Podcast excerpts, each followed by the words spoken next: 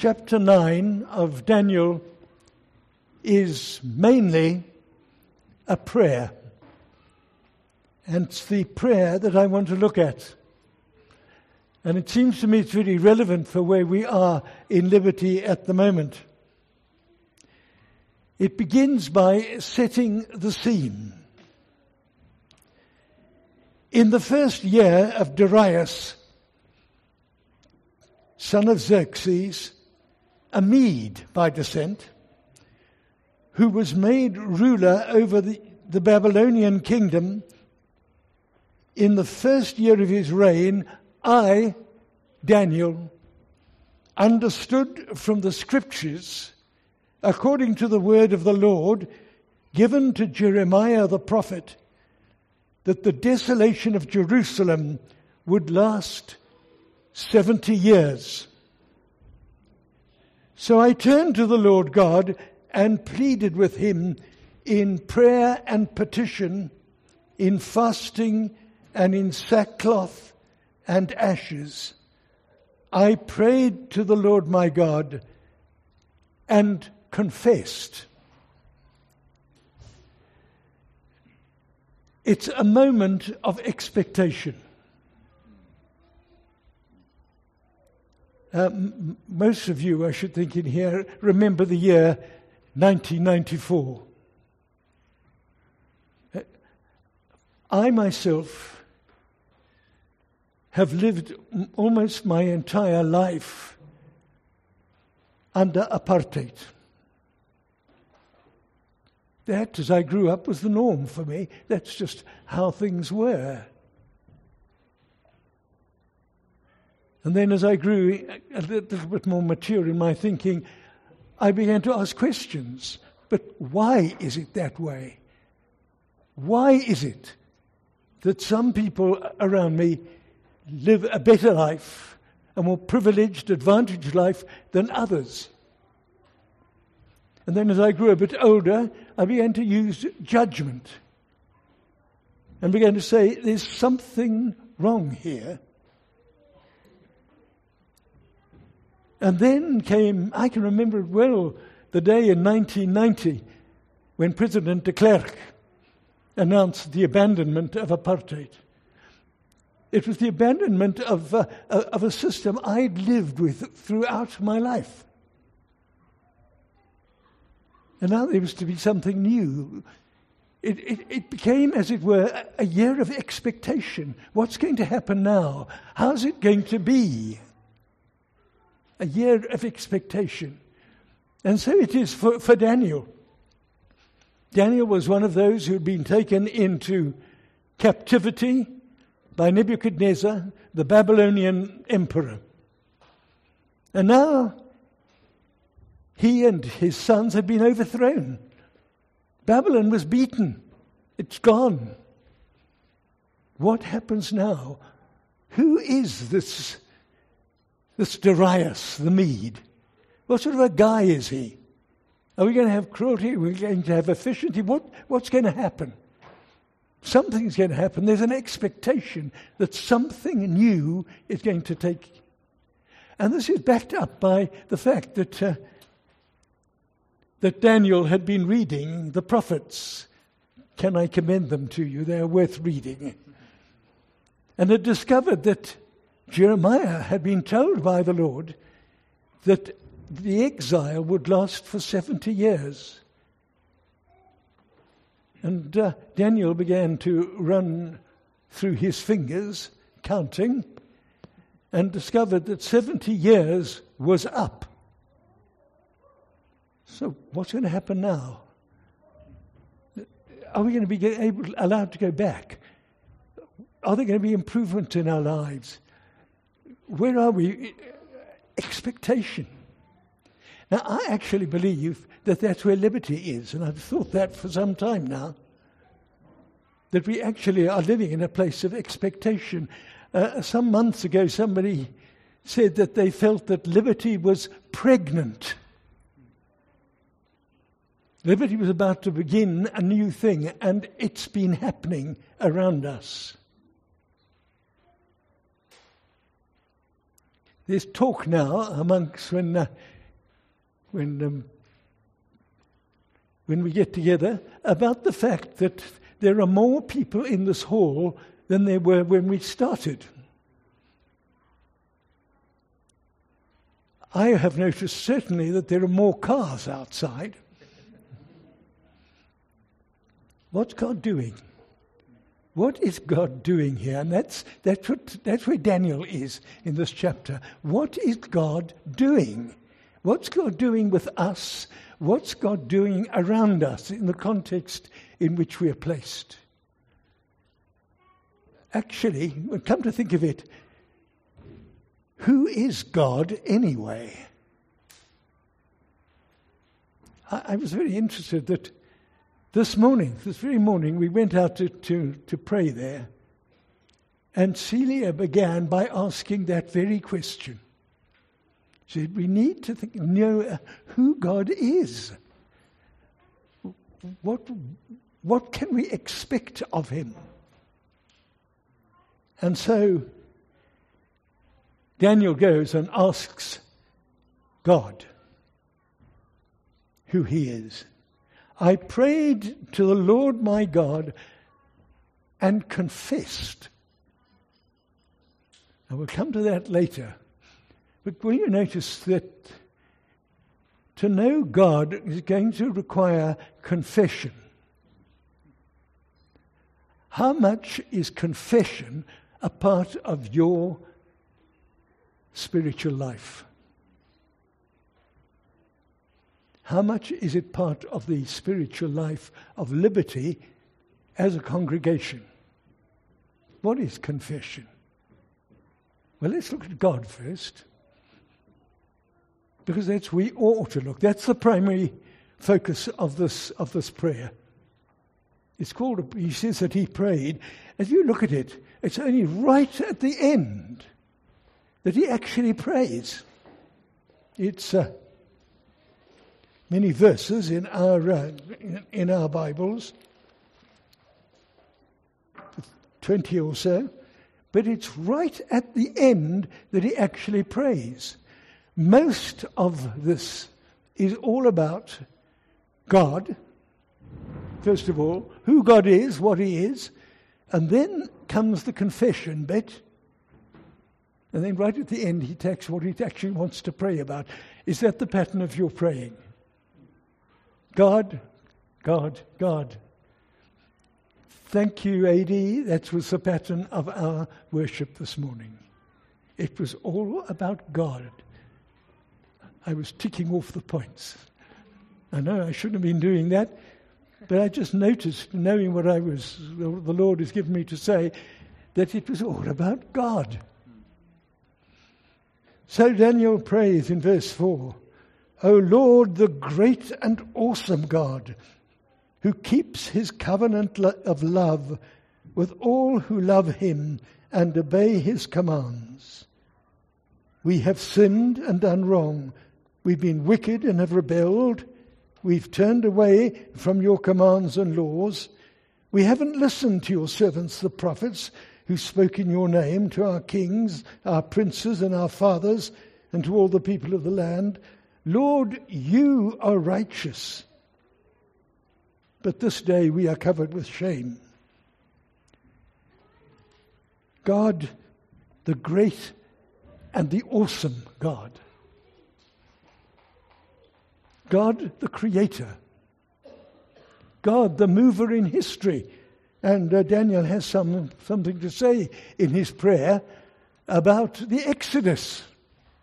You, Lord, you did this. You worked in history. You worked this out. You held your own people and you began to mold them and to move them and to do with them as you wished. That's the sort of God you are. You're a God who take a people to yourself. Do you feel that? You and your family. Are you aware that through your faith in Jesus, God has laid his hand upon you and you belong to him. And he will work with you, not just individually, but as a family, as a congregation. He will work with you in the way he wants and fulfill his purposes. Are you aware of that personal relationship with God, individually and as a and have you do you know too that it's not that you chose God. You didn't, in a sense, say, Yes, Jesus, okay, I'll vote for you. He didn't, you didn't choose him. He chose you. That's what Jesus says. You didn't choose me, I chose you and ordained that you should go and bear fruit. That's the calling of God. A great God and an awesome God. Uh, the awesome's become a cheap word, hasn't it? Awesome means, and I looked it up, the evocation of total reverence and fear. Total reverence, but fear. God is not to be mocked. God is serious in what he thinks and what he does. And God is able to do it. That's the absolute conviction of Daniel. I've seen it. I've stood amongst lions. And somehow their mouths were held shut. I've seen my friends thrown into a fiery furnace and they didn't even smell of smoke when they came out. He is able to do what he chooses. He's able to do with you and with us as he chooses, and he has a plan and a purpose to do it.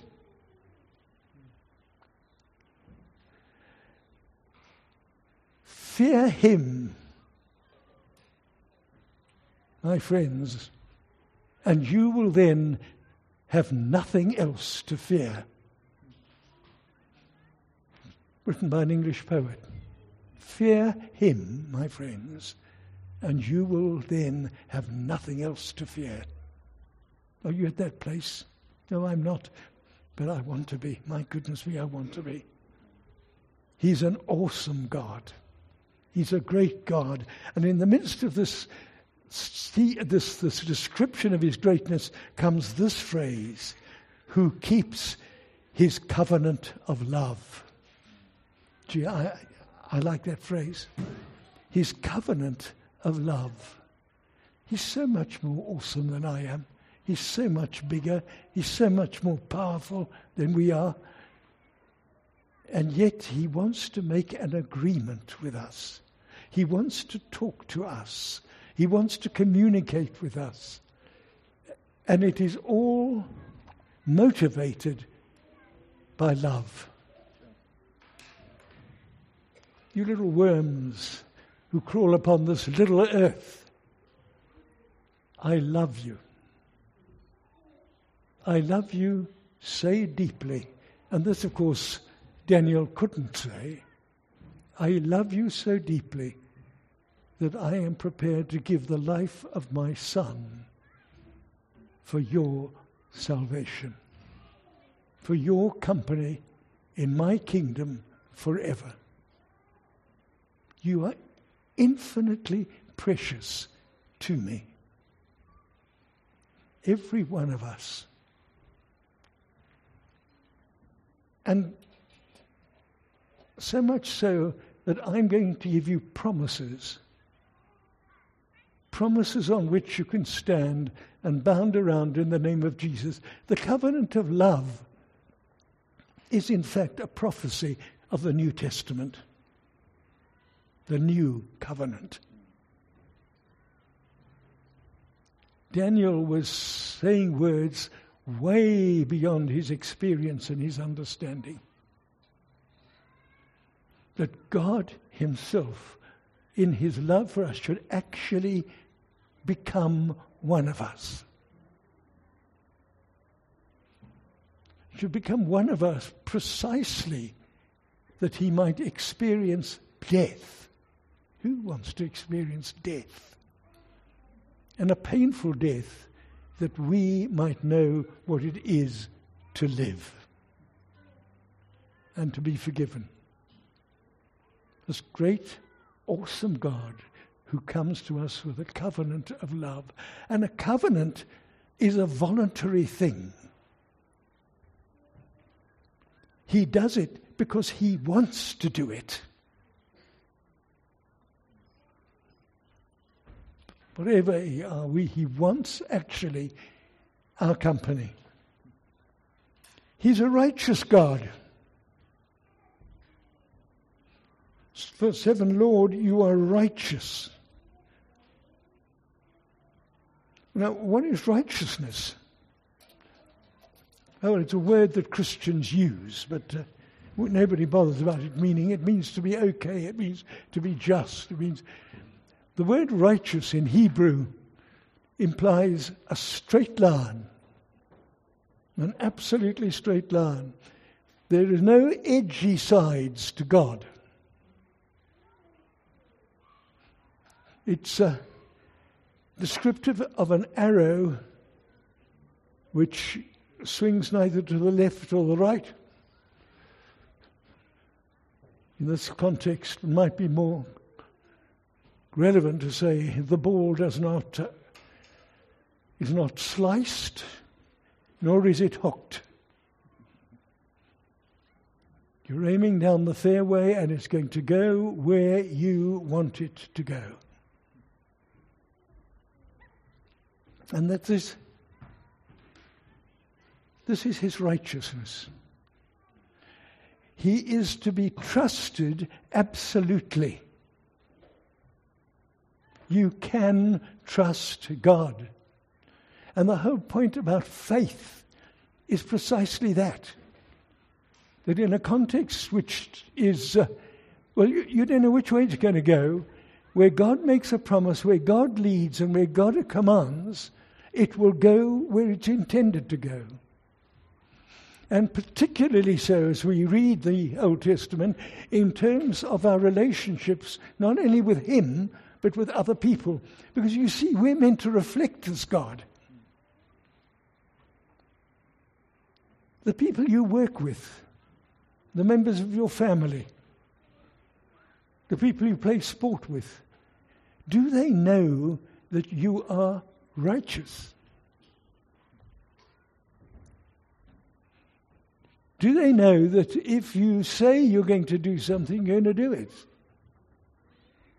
Do they know that you seek always that in your relationships with other people to be absolutely honest? I mentioned apartheid just a short time ago.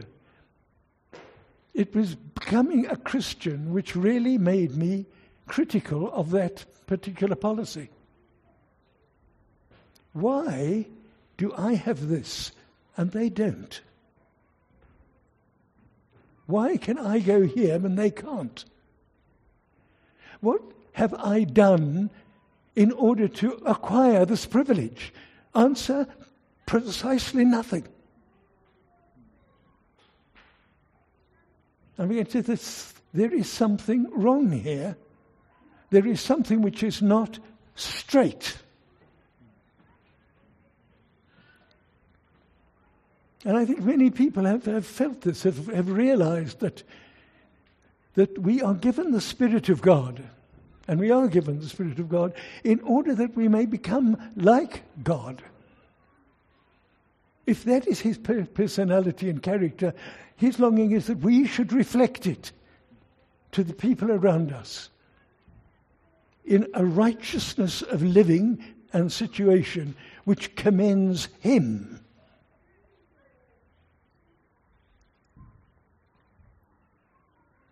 I believe we ought to commit ourselves to that. And it isn't just a question of apartheid. It, it's a question of how we, how we relate to people in the place where we work, how we relate to the place, people in the places where we live. Where is there something which is not straight, which affects us? And are we seeking the leading of the Holy Spirit in order to to reflect that. What Daniel didn't have, as I said before, he'd never seen God. We have. We've seen God in the person of Jesus Christ. We've heard God and we've seen the consistency between the things He says and the things He does. And the gift of the Holy Spirit to us is to make us like that. It is the work of the Spirit that we should be as Jesus is in the society in which we live. And so Daniel looks at God. And we seek to look at God, most particularly in His Word. Lord, you are righteous, but this day we are covered with shame. We're moving into the whole confession thing. When we look at God, when we sing about God, when we look at Him and read about Him in the Word, when we see Him in the lives of other people, well, Daniel says, we are covered with shame. Remember the story of Adam and Eve? They heard the Lord moving in the quiet of the evening and they hid themselves. That's what many people are doing, hiding themselves, this sensation of shame. And so we, uh, we see how this plays out. the men of Judah, the people of Jerusalem, and all Israel, both near and far, in all the countries where you have scattered us, because of our unfaithfulness to you. We have not been faithful. O oh Lord, we and our kings, our princes and our fathers, are covered with shame because we have sinned against you.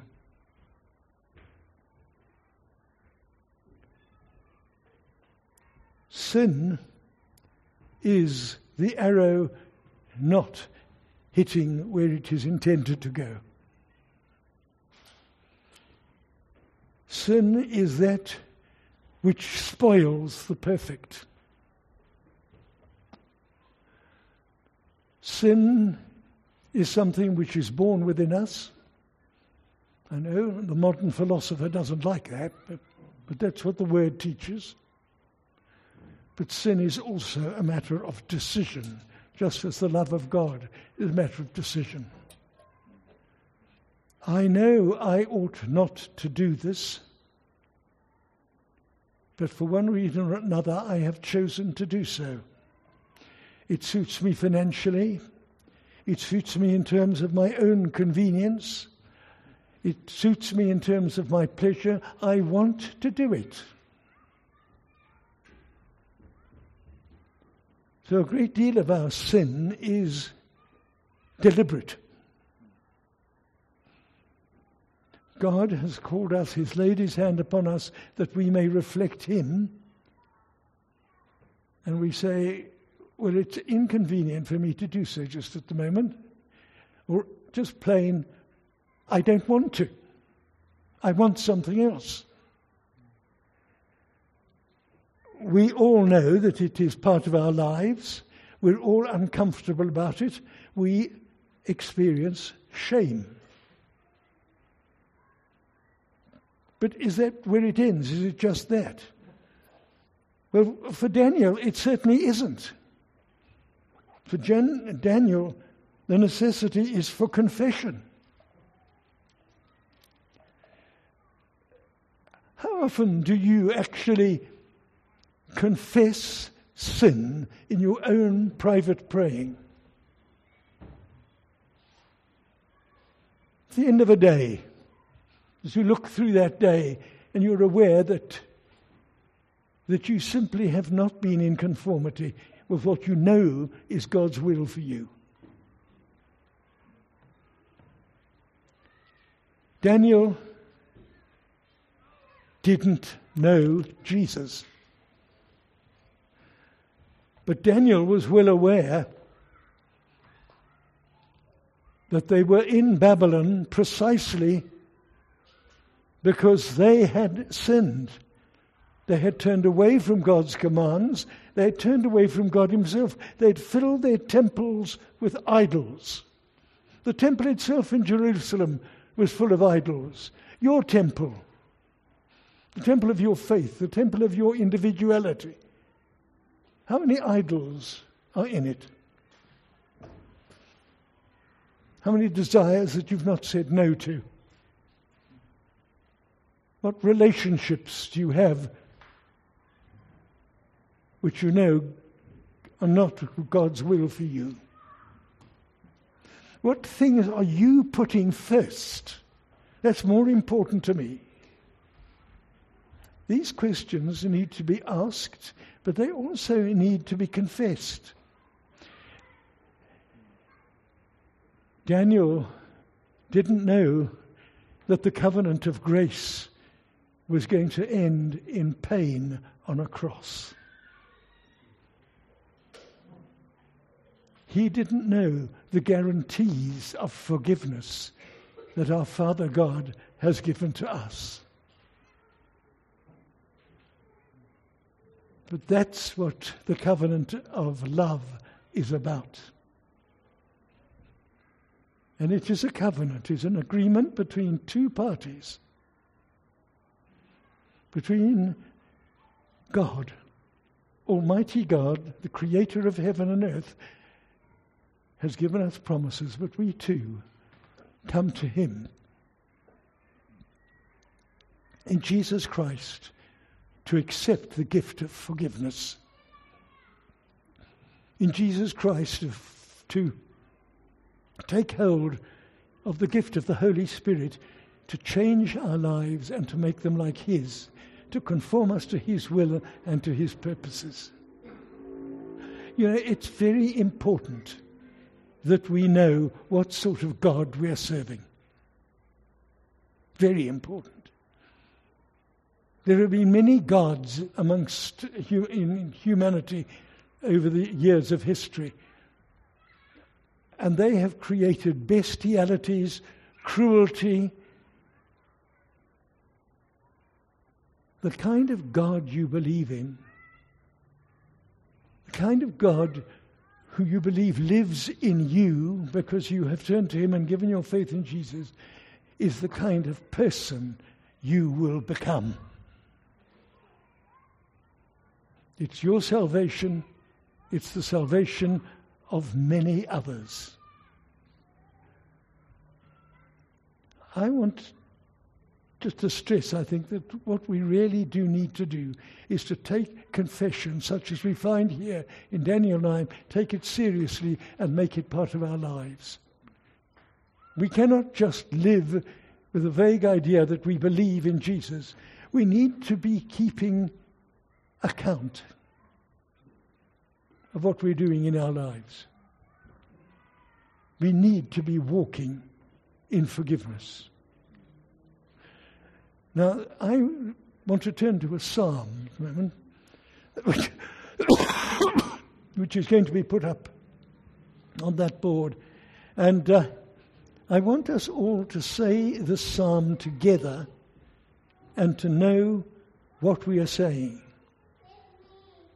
So we don't have to gabble it or say it fast, but to know what we are saying and the claim that God's word has on us, us in that psalm. It. It's there, it is. Now, I've discovered in this new setup we have in, in Liberty that, uh, that Glenn is tall and that I'm standing behind him and I cannot see that. Um, so let's remain seated where I think we can all see what is on that board. And I want us to say this psalm together as a congregation. Let's do that. Sorry. Hmm?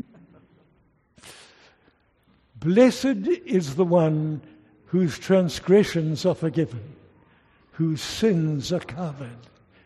Blessed is the one whose sin in the Lord does not count against them, and in whose spirit is no deceit. When I kept silent, my bones wasted away through my groaning all day long. For day and night your hand was heavy on me. My strength was sapped as in the heat of summer. Then I acknowledged my sin to you and did not cover up my iniquity. I said, I will confess my transgressions to the Lord, and you forgave the guilt of my sin. Therefore, let all the faithful pray to you while you may be found. Surely the rising of the mighty waters will not reach them. You are my hiding place. You will protect me from trouble and surround me with songs of deliverance. I will instruct you and teach you in the way you should go. I will counsel you with my loving eye on you. Do not let me be like horse or the mule, which have no understanding, but must be controlled by bit and bridle or they will not come to you. Many are the woes of the wicked, but the Lord's unfailing love surrounds the one who trusts in him. Rejoice in the Lord and be glad, you righteous. Sing, all you who are upright in heart. Do you see the pattern, the pattern of that? The awareness of sin, the discovery that, that there is there seems to be no progress unless I'm prepared to come and confess my sin. And when I do, I discover the liberty of, of forgiveness. I discover a new experience of the love of God. I discover a, a desire to serve Him and to go with Him. And when I do that, I discover the Lord helping me. You can read that psalm again, you get home, the, the pattern that goes all the way through of a greater and greater sense. And I will become a witness, I will make him known to others. And I will find a new freedom in my life. And it ended, it's gone now, but it ended with rejoice, sing. Our singing here should be a reflection of the fact that we all, all of us, have experienced the liberty that God gives us through the cross of Christ. The covenant of love. Take that phrase, remember it.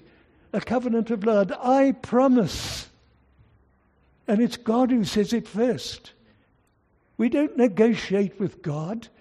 We don't say, Lord, I'll do this and this and this and this if you will uh, receive me. It's the other way round. It's, it's, it's God who's saying, I want you, I desire you, I love you. And we who respond to his initiative. This is the kind of God that we come here Sunday by Sunday to worship. This is the God who walks with us every hour of every day of our lives. This is amazing love. And he asks us for response. And he promises further that in that response we will find blessing. We will find the ability to change the life around us and other people's lives, not in negative criticism, but simply because they see Jesus in us. Sing, rejoice. We're going to remember the cross of Christ we're going to remember the source of our forgiveness because we're now going to have communion. Um, who's doing that? So the doors are shut now.